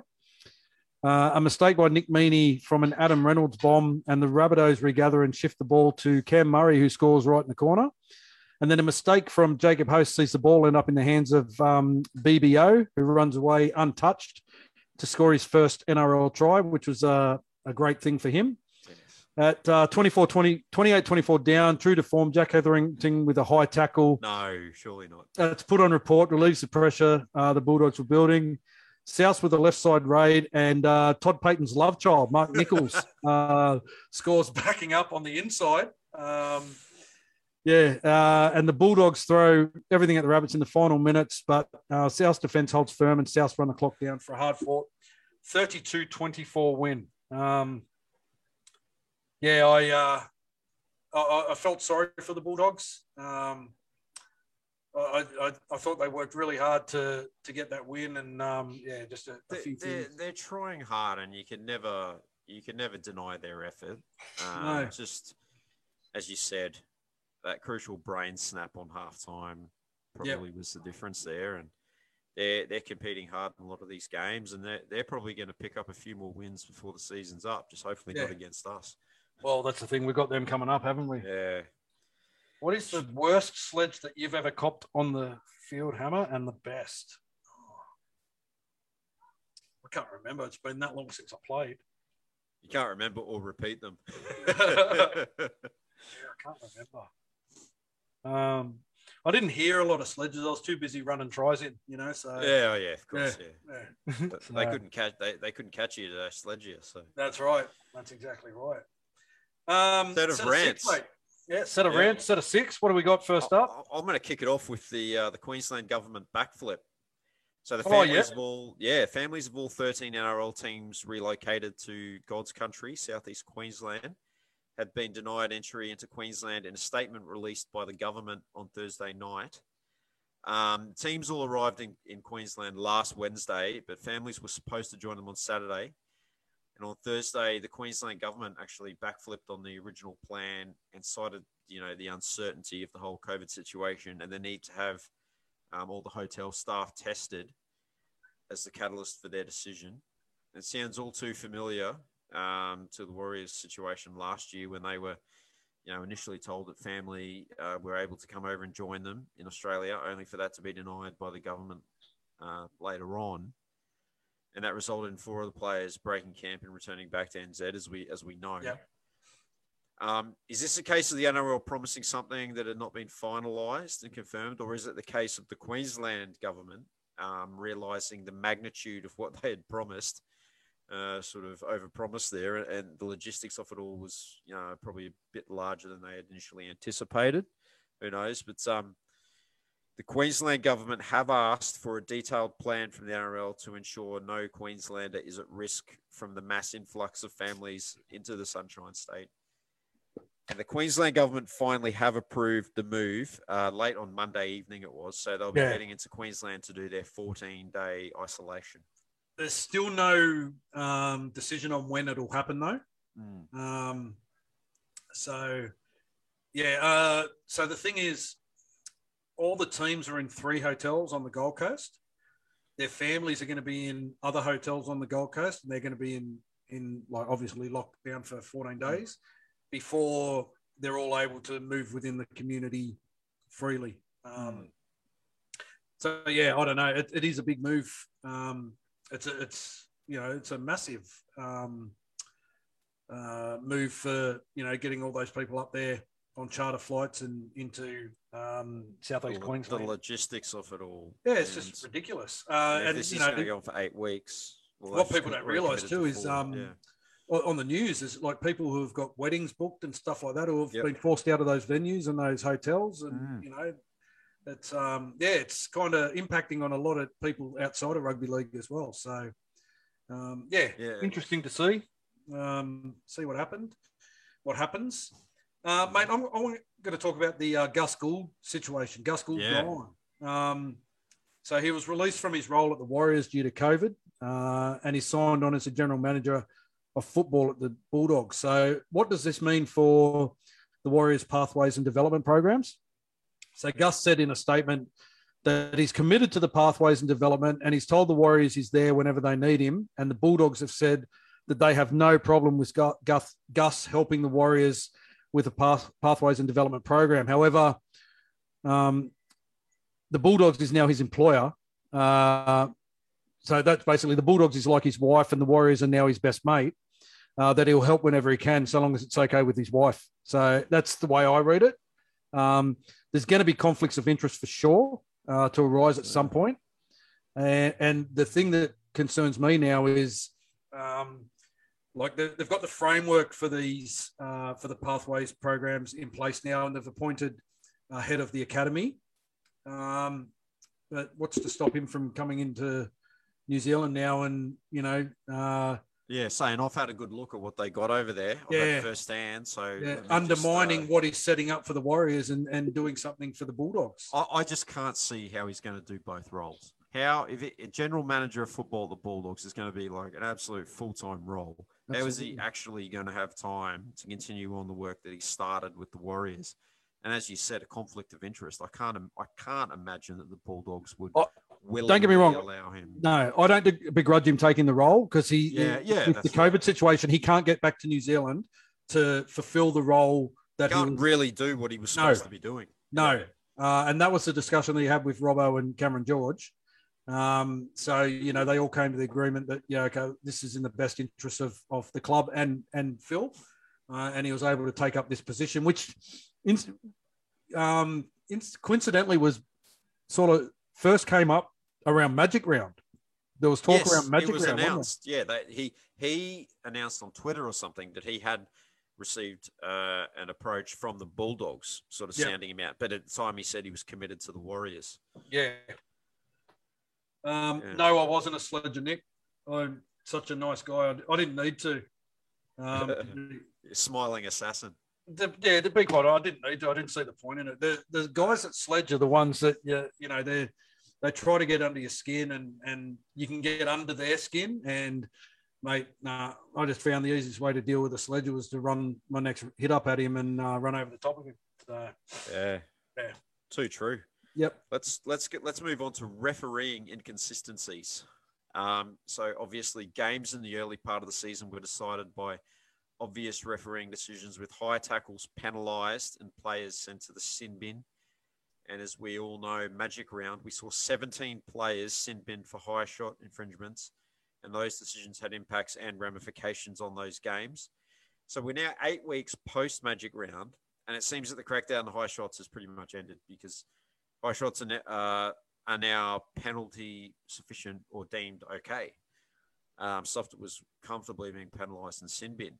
Yeah. So the, the consistency played a role in the results in the past few weeks. Sorry, the inconsistency played a result of the uh, in the past few weeks, but just as it did those weeks when multiple sin bins were issued. So what's changed? You got to Yeah. ask. I mean, the, these crackdowns they bring in so quickly changes the landscape of the game from Magic Round, and then the ensuing weeks, and then just as quickly they stop being enforced. So it's it impacted Victor Radley, who surely would have played Origin had he not been um, done for those series. Absolutely. Yeah. He um tackles against the Broncos that night. yeah, it, it it's just it's baffling to me how um, you know, we go, you know, that that round we had those 17 players all sin binned, and the following round I think it was 13. Um, and then it's slowly just, you know, um, players getting hit in the head and, and nothing's getting done. It's penalty sufficient uh, until it's one of our players that does it. And then, you know, you'll find that there's something. Yeah, it's just. Yeah, I you wait, know. Jazz or Josh Curran get Yeah. gets up a little bit higher, and be like, oh yeah, you're gone ten. So people were critical of the of um, V'landys when he bought it in at the time that he bought it in. He said, you know, everyone said it's something that should be bought in at the beginning of a season or end of a season. But we see it every year. There's always one rule that they pick on that they go gangbusters on for a few weeks and then nothing. Uh, my pet one now is the play the ball. The amount of guys that you know they got to get a foot on the play the ball. The amount Yeah, of guys don't, that they don't don't. They just roll it, tunnel Yeah. ball stuff. Yep. Yeah, they don't get a thing. Uh, the other one that I used to hate was guys not facing square when they play the ball. You you see Yeah. guys stand up and they're almost facing side on as they play the ball. it's basic stuff. Yeah, uh, but they're not getting picked up. You know, they don't get adjudicated on, and they're within the, the framework of the rules. Um, yeah, the NRL don't know what the hell they're doing. Yeah, exactly. It's um, yeah, and you know, um, there's you know, I, I remember when we were at Magic Round, I think it was uh, the Broncos lost uh, two players into the sin bin, Yes, and then Manly just ran riot in that game. They were down Uh, to they were down to eleven. Yeah, they were down to eleven men, you know, and I mean those kind of those kind of things impacted on the result of the game. I'm not saying the Broncos would have won, but you know, Manly might not have put 50 on them and blown them off the Hmm. park. Um, and it happened in every game in Magic Round except ours. The only game there was no sin bin was the Warriors Parramatta game, and Mitch Moses jumped off the ground and, and hit Roger around the head, and nothing was done about it. yeah. So, yeah, it's um, it, it is. There's too many refereeing inconsistencies, and that's why uh, I've always like. I know they have a hard job, the refs, but the the inconsistency from game to game and week to week is um, what pisses me off in results of games. So, that's just my rant. uh, mate, I want to move on to the captain debate. Yes. Um, so, who becomes our captain uh, next season when RTS departs? Now, the obvious choice is obviously Tohu Harris, um, but is he the right captain for our team? Uh, take nothing away from Tohu. Um, RTS as captain has never been a massive talker. He's he's not the type of captain who is always in the ref's face like a Cam Smith or a DCE or a Paul Gallen or you know Geoff Toovey, those kind of guys. He's more of a you know follow me boys, I'll lead the way type of captain, leads by example, um, which works for a team with an experienced roster. But I've, I've you know, I'm not knocking RTS and his captaining abilities, but even this year, um, you know, there's been a couple of instances where he's just hasn't been vocal enough. Uh, you know, for us, we need a captain that's constantly asking the referees questions, um, you know, which helps in those 50 50 calls that always go against us. Um, our most successful period in, in club histories was when we had um, Steve Price as our captain. Yes. Um, who the referees hated because he was always in their faces, but they respected him um, because of his standing in the game. I can't see Tohu being that type of captain that uh, is in the refs' faces and asking the questions and stuff like that. I see him as a similar captain to Roger Tuivasa Tuivasa Sheck. So for me, uh, the question is, who in our roster? And you know, open it up. Who do you guys think? Um, I, I've, who in Yeah. our roster would make a uh, for next season would make a good captain that through the constant chatter will put the referees under pressure to actually give us a fair shot in refereeing decisions. I have my thoughts. Um, I, I have I have my thoughts as well. Um, this will probably be a bit of a controversial uh, comment, but I think Matt Lodge. mate, I've got Matt Lodge written right here. Yeah, Uh, I, I said I've even got written. It may be the unpopular vote, but I like Matt Lodge as a captain. I think he's a natural leader. Um, I've seen how he's he's come into that squad and and just taken on a, a leadership role. in the past two games. players, Yep. yeah, highly vocal. I think you and you mentioned Steve Price before. I think he can be the Steve Price style of captain. He Yep. can like he, he leads by example. He's got Yep. that. He's a talker, and he wouldn't be afraid to go and challenge um, the referee or question the referee, that kind of thing. Uh, I know AFB has been named captain this week, but I, I question whether he would have such a level-headed approach. Yeah, It's the only thing that I would bring up there. Otherwise, he would be good as well. who's that? AFB. AFB, I think. Yeah, would be good as yeah. well. Just, I just not sure if he's as level-headed as someone like Lodge. No. Um, yeah, uh, uh, Matt Lodge was on the radar to be the Broncos captain, but it was the old boys and the members that you know, oh, what, but what he did overseas. That was six years ago. Yeah. like he's paid. that's his- he's paid his dues. He's he's he's actually paid. You know his his fines and stuff like that. He's moved on. Why can't anybody else move on? Um, you know he's come here for a fresh start. I, I think he'd be an ideal captain, and it's probably the most. Uh, the only other one I thought of was probably Wayde Egan, um, being an 80 minute Oh, yeah. player and being out on the field and and being in that middle and and stuff like that. Um, so even now, like with Roger playing on the wing, he's too far away from the action. Hmm. Um, you know, He's got to to run all the way Yeah. in to have a chat, then run all the way back out. Yep. Um, yeah, I don't know about Shaun Johnson. People are saying uh, Shaun Johnson. Uh, You've got to ask yourself why he was never considered captain all those years that he was at the Warriors previously. I think Shaun coming back, he just needs to play his role. I don't think he needs the added pressure. the extra. He's going to have enough pressure on him now, coming back into the club after a three-year hiatus at the um at the Sharks, uh, which is probably a good thing for him because he's coming back, uh, having spent three years away. So people aren't going to compare him to the you know the 2015, 2016, 2017, 2018. stepping. Yeah, highlight know. reel player. Uh, and I, I just think the added pressure of captaincy on his shoulders wouldn't be um, conducive for him getting the best out of him every week. Because even Roger struggled when he first took on the captaincy because he was more worried about being captain than he was about his game. And Hmm. and it was Mooks that pulled him aside and said, "Well, mate, just keep playing your game. You know, that like just that's how you're the captain. Mm. You got the captaincy because of the game you played." So yeah, um, yeah, uh, I think um, SJ should be in the leadership group. I think Wayde. Well, Wayde Egan is in the leadership group. Yeah. Um, and uh, Fonua-Blake, Ellie Katoa is in the leadership Katoa, group. Wayde Egan, Yep. I think was as well. Yeah, Uh, and Ken was in it. Ken was. Yeah. Yeah. But um, yeah, that, that's just my thoughts. I think Matt Lodge will make a fantastic captain. It's you know something we've got to start considering. Um, Yep. Moving forward into next season. Yeah, Uh, agreed. yeah. I want to. Moving on to the next set, I want to talk about the MILF. Let's talk Love about milfs. Yep. Yeah. I'm a big fan of milfs. Who's exactly who, who? But who's going to take the MILF? Oh, question. Which milf? Oh, the milf. The MILF. Yeah. Okay. Okay. Not not Stif- not Stifler's mum, but No. uh, the MILF. Uh, high profile Bronco Anthony MILF Milford, has been on a roller coaster season, a roller coaster this season, to say Yeah. the least. Uh, named and dropped from the first grade side continuously in and out of the team, playing um, Queensland Cup. It was first thought that Walters would be the man to resurrect his career. Hasn't been the case. Um, Walters was the halves coach of the Broncos when they were denied a premiership back in 2015 by a, obviously famously a Michael Morgan flick pass, and Milford was like literally seconds away from getting that Clive Churchill medal. Yeah. they hung on for that last four seconds. Um, a lot's happened since then, and Milford's star has continued to plummet uh, to the point that new Broncos CEO Ben Eichen literally just cut him loose from the roster and is his first order of business nearly three weeks ago. Parramatta have emerged um, as a likely home for the MILF. Um, last weekend, when it was confirmed that he was offered a bargain basement price and he was in talks with the Eels. Now, no less than three other unnamed clubs. Interesting, they're all unnamed Yeah. clubs are in the hunt to sign the Fallen Star. The Dragons, Sharks, and Raiders are the rumored clubs, um, and the Bulldogs are monitoring the discussions as well. So the Dragons aren't resigning, re-signing Corey Norman, but do have Adam Clune on their books.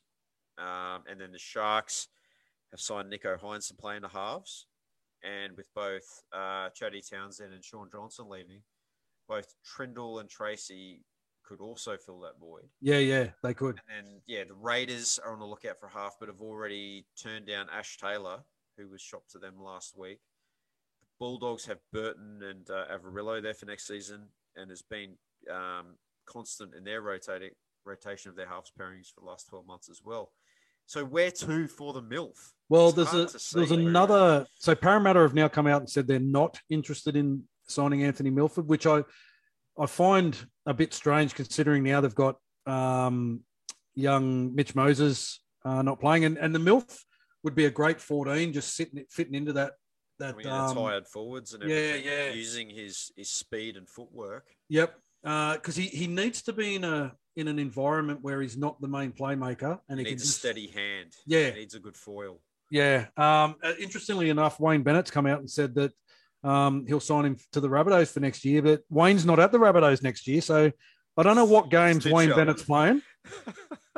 yeah, yeah, Melf will give you another million to come to the Rabbitohs in a 10 year deal. Yeah. Yeah. he, he seriously needs to regain his mojo. The MILF dead set hasn't played well for about five years now. No. Probably No. since that um that 2015 grand final, he hasn't really played his best. Well, that's it. Yeah. And, and like you said, he was he was seconds away from, you know, being in uh, rugby league folklore as a um, Clive Churchill Clive medalist. Churchill medalist. Uh, and then, yeah, nothing. Um, so, yeah. It's a massive fall from grace. Massive. Yeah, it is. It is. Um, yeah. Uh, on the other one that you mentioned there, uh, the Raiders with Ash Taylor. Ash Taylor was shopped to the Raiders last week, and um, they said thanks, but no thanks. They reckon he's they reckon he's got no suitors for next No, year. uh, he's basically going to have to go to the English Super League. They're saying. Um, Yeah. He'll pick up a gig there for sure. Oh yeah, he, he, he Yeah. definitely will. But uh, it's a, it's another massive fall from grace. Oh yeah. What about the? Uh, did you hear the story during the week that the Tigers was the Tigers CEO ringing up Cam, uh, ringing up Ricky Stuart and saying, "I'll swap you Moses Mbye Mitch- and Luke Brooks for." Um, Oh, was it for the two of them? Yeah, yeah. It was apparently Mbye and Luke I Brooks thought- for Wighton and uh, Hodgson. I thought it was only. I thought it was. I didn't realize uh, Mbye was part of it. I thought it was a a two for one deal. Like you get, we'll give you Brooks and you give us two players. And I didn't know who the two players were because Moses Mbye is on the verge of signing for the Dragons. They reckon. Okay. But yes, I did hear that story about a two for one. Mitch, uh, Luke Brooks. I, I Um, can't believe that Mbye is on 800 or 900, is it? Because he had Yeah. that ridiculously back-ended contract at the Yeah. Bulldogs, didn't he? They Yeah. panicked and just threw the checkbook at him. Mate, that'll be an interesting set of six topic next week. Is the um the million dollar men in the NRL? Yeah. uh, who's living up to their their actual price tag because there's not many on that million dollar contract. I doubt there's, I doubt, I reckon about 80% of them are like less than half of that. Yeah, Yeah. yeah. Uh, Uh, what contributes more to Milf's decreased output, the Brisbane playing environment or the Milf himself? I don't think he's a half. I think that's the biggest thing. Um, Milford Fullback at or a Canberra as a fullback was was dynamic when he played fullback.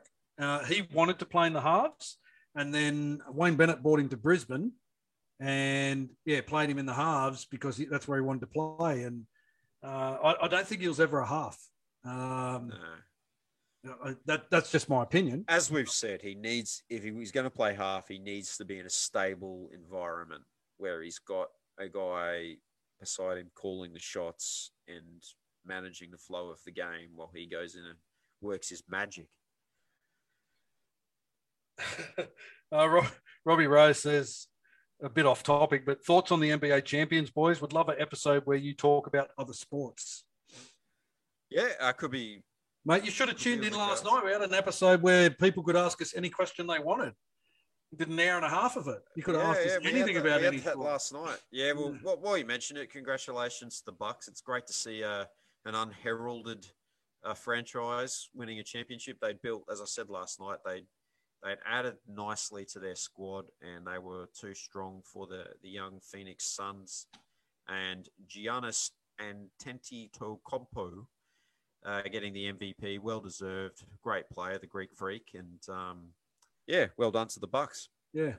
Uh, last thing for the ask us anything week segment. Yeah, you can. Yeah, we can do that. Easy. I mean, people can ask us anything anyway. We uh, we read out the comments. So yeah, I'm happy with that. Yep. Uh, the last thing, the NRLW confirmed to go ahead. So fresh off the heels of our discussion last week about the NRLW 2021 competition, uh, NRL head of football Graham Annesley announced uh, yesterday that the competition will go ahead um, although discussions are ongoing regarding the COVID landscape. So, players were due to begin preseason training at their NRLW clubs last week, but the recent COVID 19 outbreak in Sydney has caused a significant delay across the game. Um, so, the the Titans and the um, the Titans and the Broncos, who could have started training, uh, haven't started training. In uh, fairness to the other sides based in Sydney, um, the NRL met with uh, leading players, clubs in the RLP last week to discuss the immediate future of staging um, the season. Um, with Annesley adamant the competition would be comp- that will go ahead this year, but a delayed start to the competition or a condensed season with short turnarounds are among the options the NRL considering. Uh, so they'll, they'll floated to play it on a one weekend type of sevens type tournament. They've said no, that's not going to happen, but they may play uh, like midweek games. The thing with the NRLW is because they're not full time players, they can't afford for them to. Which this is what amazes me. They can't afford for them to all go into lockdown and give up their jobs and so forth for the competition. So they can't do the same thing as they've done for the NRL. Yet they did for the Warriors last year. So they expected the Warriors to do it last year. So all those girls in the Warriors team last year effectively gave up their work and family commitments for two months because they were placed in a bubble in Manly.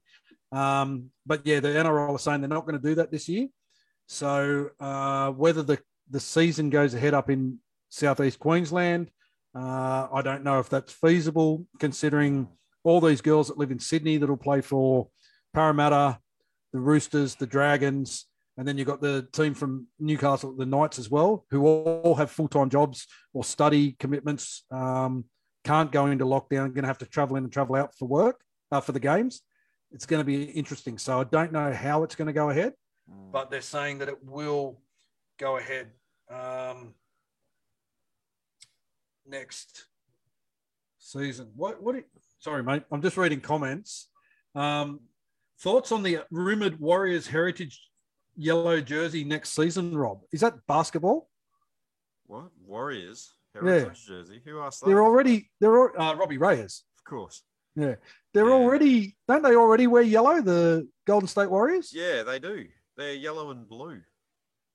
Yeah. Okay. Oh. I know what you're asking there. Um, Okay. Okay. Let's move on to round nineteen, Yeah. mate.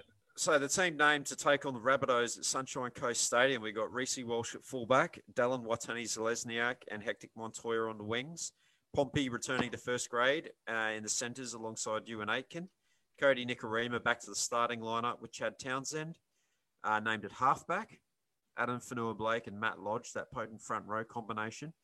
Uh, our mate Jazz in at hooker. Um, and then we've got the merchandise and Bayley Sironen in the second row, Josh Curran at lock. On the bench, number 14, Taniela Otukolo, Eliesa Katoa, Bunty Afoa, and Leeson Armour. And then the extended reserves, we've got Kane Evans, Edward Kosi, Sean O'Sullivan, and Ben Murdoch Masila. Yeah, um, not a bad team considering Mm. you know Harris is out for the season with that ACL, Egan out for the season with that shoulder, RTS rested due to HIA, and Barry out indefinitely with a hamstring injury. I um, I don't mind this lineup. Um, Yeah, it's a good looking lineup on paper for sure. I, I still think there might be a few changes there. oh, I think so too. Yeah. Yeah, I think so too. Um, yeah, I'm hoping I'm hoping one of those changes is not uh, Otukolo falling off that reserves bench and going, you know, the 18th man or or missing out Surely all- not. I think altogether? without a, without a recognised hooker there, he needs to be on the bench. I think he needs to Yeah. too. Um, ben Murdoch Masila, that's he's an interesting one, isn't he? That's that's two games he now hasn't played, and um, on Yeah, the extended what's bench, going on there. yeah, on the extended bench this time round. So I- maybe he's I'm been. I don't know if yeah, anyone watches his social media and that. He did get an awful haircut this week, so maybe he's been punished for that. Um, yeah, ridiculous.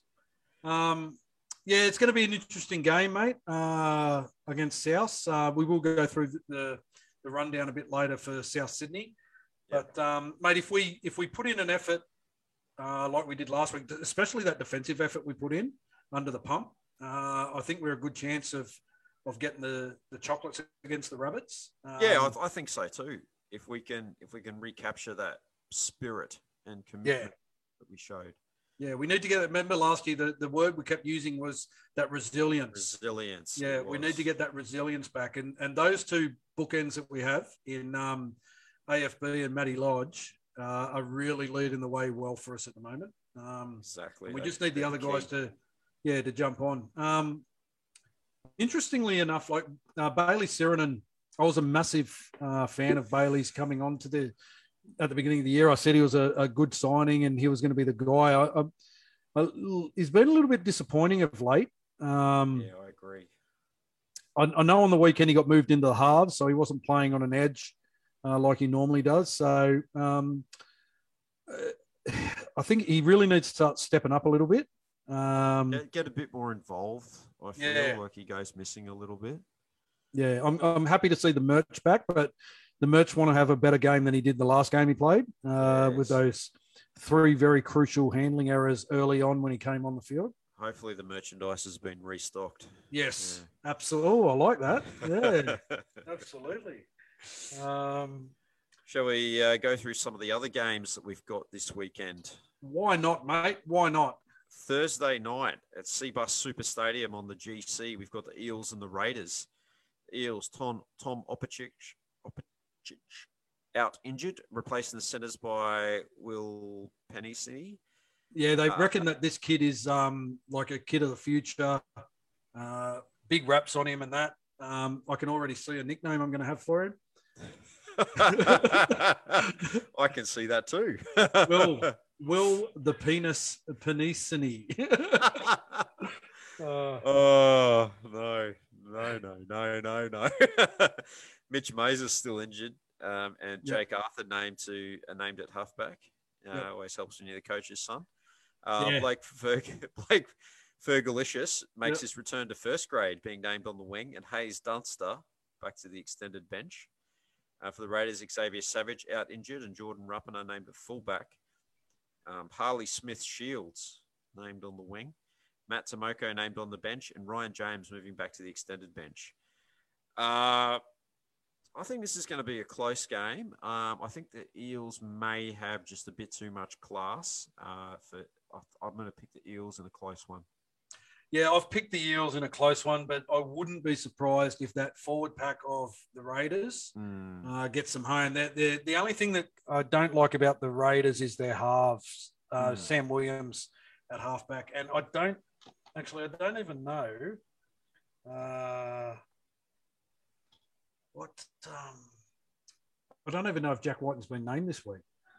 Mm. because of his sternum injury from Yeah, last week. he's- Yeah, he's, so he's he's a big out. yeah, he if he is. if he is He out, is, but fact, yeah, I think too. I think Parramatta will just have a little bit too much class uh, Mm. on their run into the semis.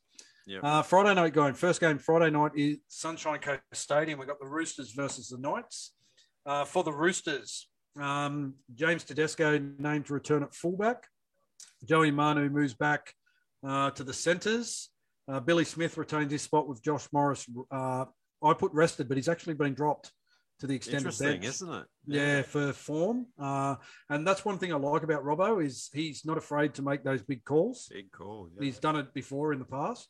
Yeah. Um, last year he did it with the scarecrow. He kept dropping the scarecrow. Um, Siwa Taukeiaho, uh, the big uh, TKO, meant to return on the bench, uh, which forces the quarterback Fletcher Baker back to the extended bench. And uh, Lord Back Farquhar Omaha, Nebraska. yeah, Lord Farquhar will be no- taking his place uh, in the lineup for the Roosters. Uh, for the Knights, it's got uh, Phoenix Crossland retains his spot at halfback for the injured Mitch Pearce. Daniel Saifiti returns from injury to partner his brother Jacob in the front row.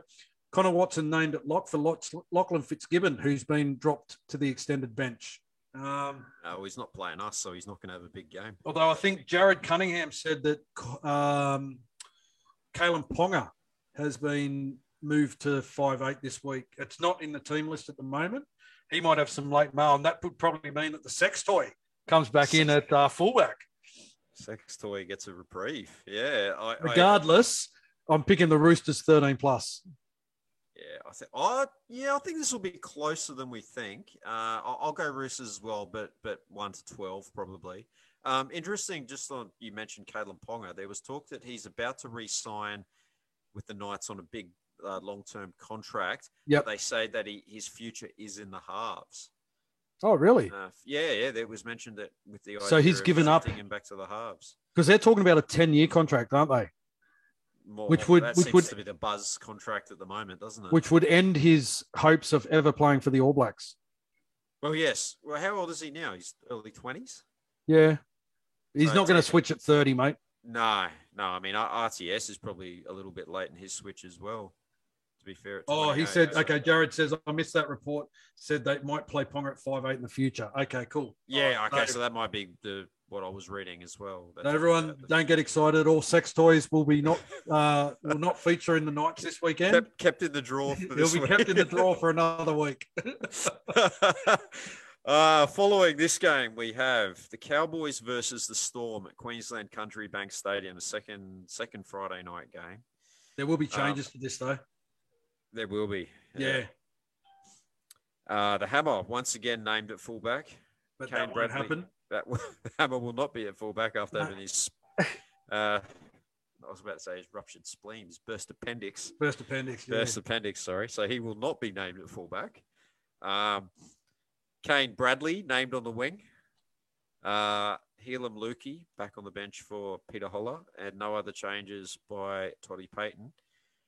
Storm, the long-awaited return of Little Puppy, named Yeah. to return from the bench. Big inclusion. Massive. Um, Nicho Hynes deservedly retains his spot at fullback, though. Yep. Dean Ieremia replaces the injured George Jennings on the wing, and Josh Addo-Carr returns from his origin layoff. Cameron Munster rested, and Cooper Johns named at five eight. And big Nelson Asofa Solomona, the biggest human in the world, returns from suspension on the bench. Um, it's going to be Melbourne by, I reckon, about 30. Uh, Melbourne to score 40 points, and it all depends how much um, the Cowboys can score. Uh, but yeah, it'll be yeah, It'll be, it'll be a massive yeah, it'll be a massive, massive um, scoreline. Great to see uh, Ryan Papenhuizen coming back. That's that's two. He that was magic round, so that's two months of footy he's missed. It was, from that yeah. hit. Yeah, from um, Tyrell Fuimaono. So Yep.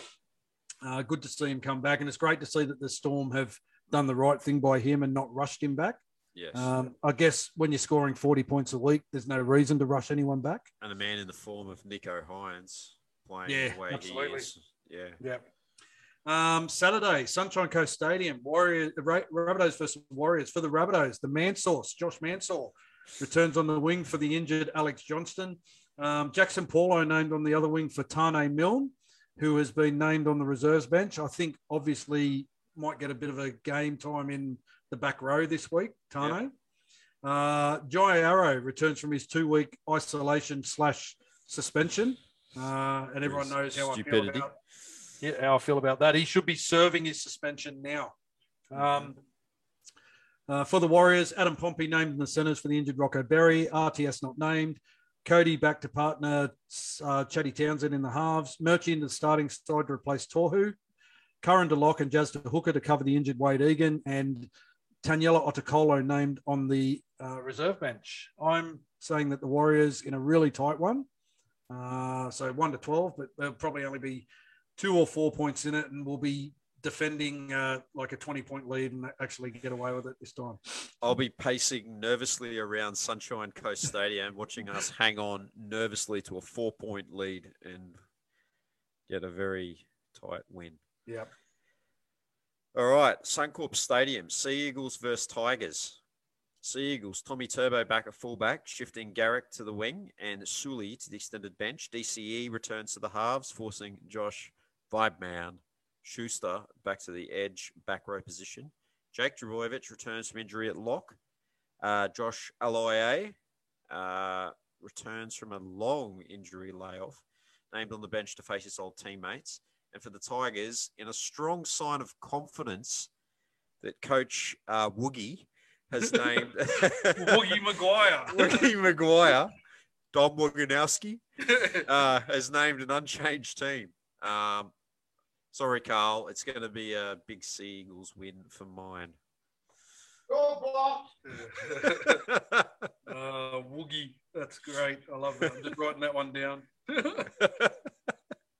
Woogie. oh there'll I, I, meant, I meant to call Kalyn Ponga before by his nickname too, which is uh, Kalen Shit Tats Ponga.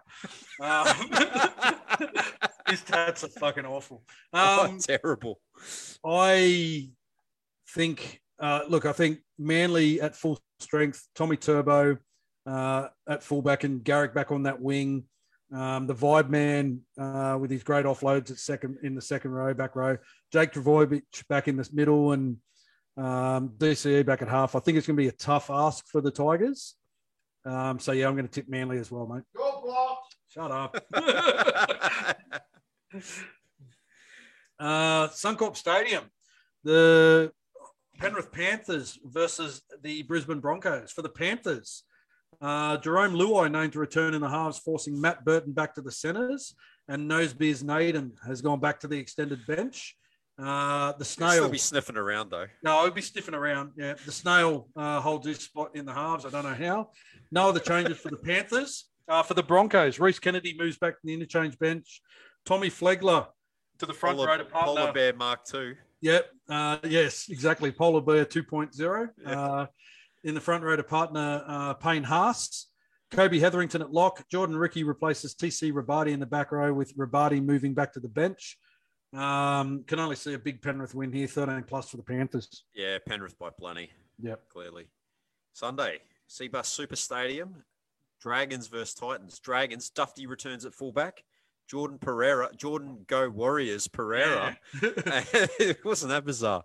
And really. Mat Feagai named on the wings with Beal and Ramsey in the centres. Your mate Ramsey, Yeah. Speedy Gonzalez. Speedy Gonzalez. Uh, Jayden Sullivan at 5'8. Jack Bird moved into the back row.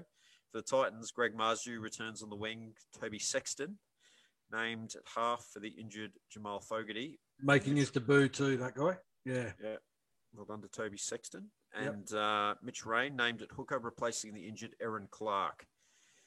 Tough one to pick this. Um, seeing as though it's a home game for the Titans on the GC, they'll be looking to regain some form. And quick, I can see the Titans getting away in a very tight, very tight game. Um, hoping that um, David Fifita actually turns up to play this week uh, because he was a big out last week for the Titans, only playing those last 11 minutes. they um, uh, yeah, all I- had sore shoulders from carrying him for the rest of the Yeah. game. absolutely. Uh, yeah, I uh, I think Erin Clark's a big out for them. Uh, no more so than Jamal Fogarty. Uh, I, I've got massive raps on that guy as a halfback. Um, but yeah, I, I think the Titans will get away uh, in a close one, one to twelve. Um, yeah, Dragons just with uh, too many players out with these um, rolling suspensions that they've got to go through. Uh, and then the last game at Cbus Super Stadium following that game uh, is the Bulldogs for the Shark versus Shark. Fucking hell. Imagine buying tickets for this doubleheader. Whoa. uh, Bulldogs versus Sharks. No changes to the Bulldogs backline with uh, Big Jayden Okunbor, uh, retaining his spot in the wing. Um, Psycho Lewis, fresh from his attempt of uh, BJJ on Agro Walker, retains his spot in the halves. Uh, Ava Siamana moves into the starting pack with Luke Thompson moving to lock, and Jeremy Marshall King is a massive back in back at hooker for them. Uh, Sharks, no changes in the Sharks team except for Briton Nikora moving back to the bench and Jack Williams starting. Um, Royce Hunt returns from injury, named on the bench to replace the suspended uh, Aiden Tolman. Uh, I'm going out on a limb here. I'm going to say the Bulldogs 13 plus. Bulldogs 13 plus. Yep. Um. I, I, I think the Sharks on a close one here. I expect the Bulldogs to continue their their uh, their strong effort, but I just think the Sharks have a little bit too much polish for them. yeah. Yeah. We'll see. We will see. We will see. Um, so yeah, so that's the rundown of this week's games. Um, I think tickets for round 19 at Sunshine Coast Stadium are almost sold out. I'm pretty sure it's it's sold out. I will be there though with uh, Sean, so absolutely I'll be there handing out posters to anyone that wants one. Come and come and find us. I'll let you know where we're sitting when we get to the game. We'll probably be doing a live as well. Is it a Um, general admission thing there? Yeah, it, it, most of it is general admission. I'm not quite sure where our tickets are, but I'll, I'll let everyone know in advance. Yep. Um, I've already organised to meet up with a couple of people there, Yep. which will be great. Um, so I will definitely give you all a heads up. And be we'll beam in there. live. We'll beam, beam, beam in live together.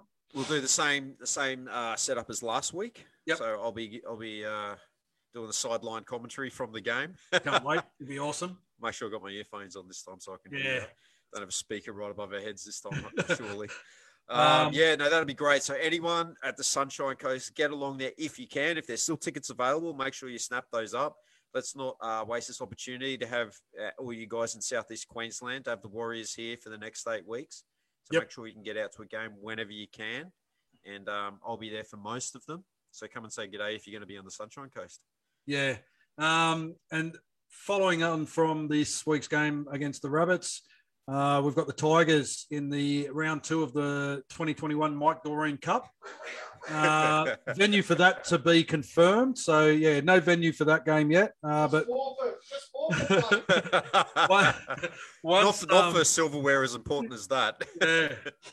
once um once the venues are uh, listed for round 20 against the Tigers, round 21 against the Sharks, round 22 against the Bulldogs, we'll let everyone know. As we said last week, round 23 is at Suncorp Stadium versus the Broncos. You can get tickets for Yeah, that, game. change. Round 24 against the Raiders, venue to be confirmed. And then obviously round 25 is the final game of the season at Cbus Super Stadium uh, versus the Titans. And it will be, uh, it's looking, it's shaping to be Rogers, not just his last regular season club game for the Warriors, but it will be his last Nice game for the Warriors. Um, if results don't go our way over the next couple of weeks. Um, so yeah, if you can get to that game, uh, by all means do so and farewell our our uh, retiring captain. Um, and then yeah, we've just got some some live chats coming up in the next couple of weeks. We've got no dates locked in for these yet, but we've got Brent Tate coming on. Uh, we're going to have Jazz Tevaga on live from uh, Hotel Quarantine in Queensland.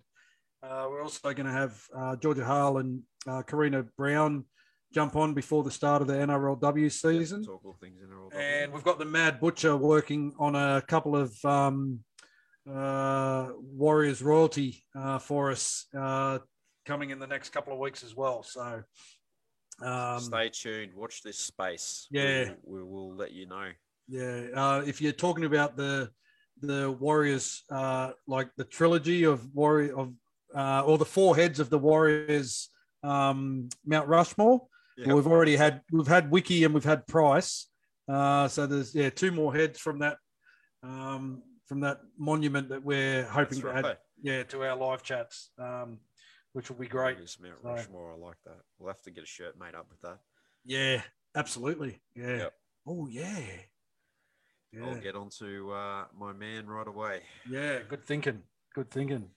Um, yeah. Aside from that, thanks everyone for tuning in. We we had a lot of fun last night. Uh, don't forget if you if you don't see uh, if you miss our shows, uh, the live show, you can always catch up uh, through the Facebook videos.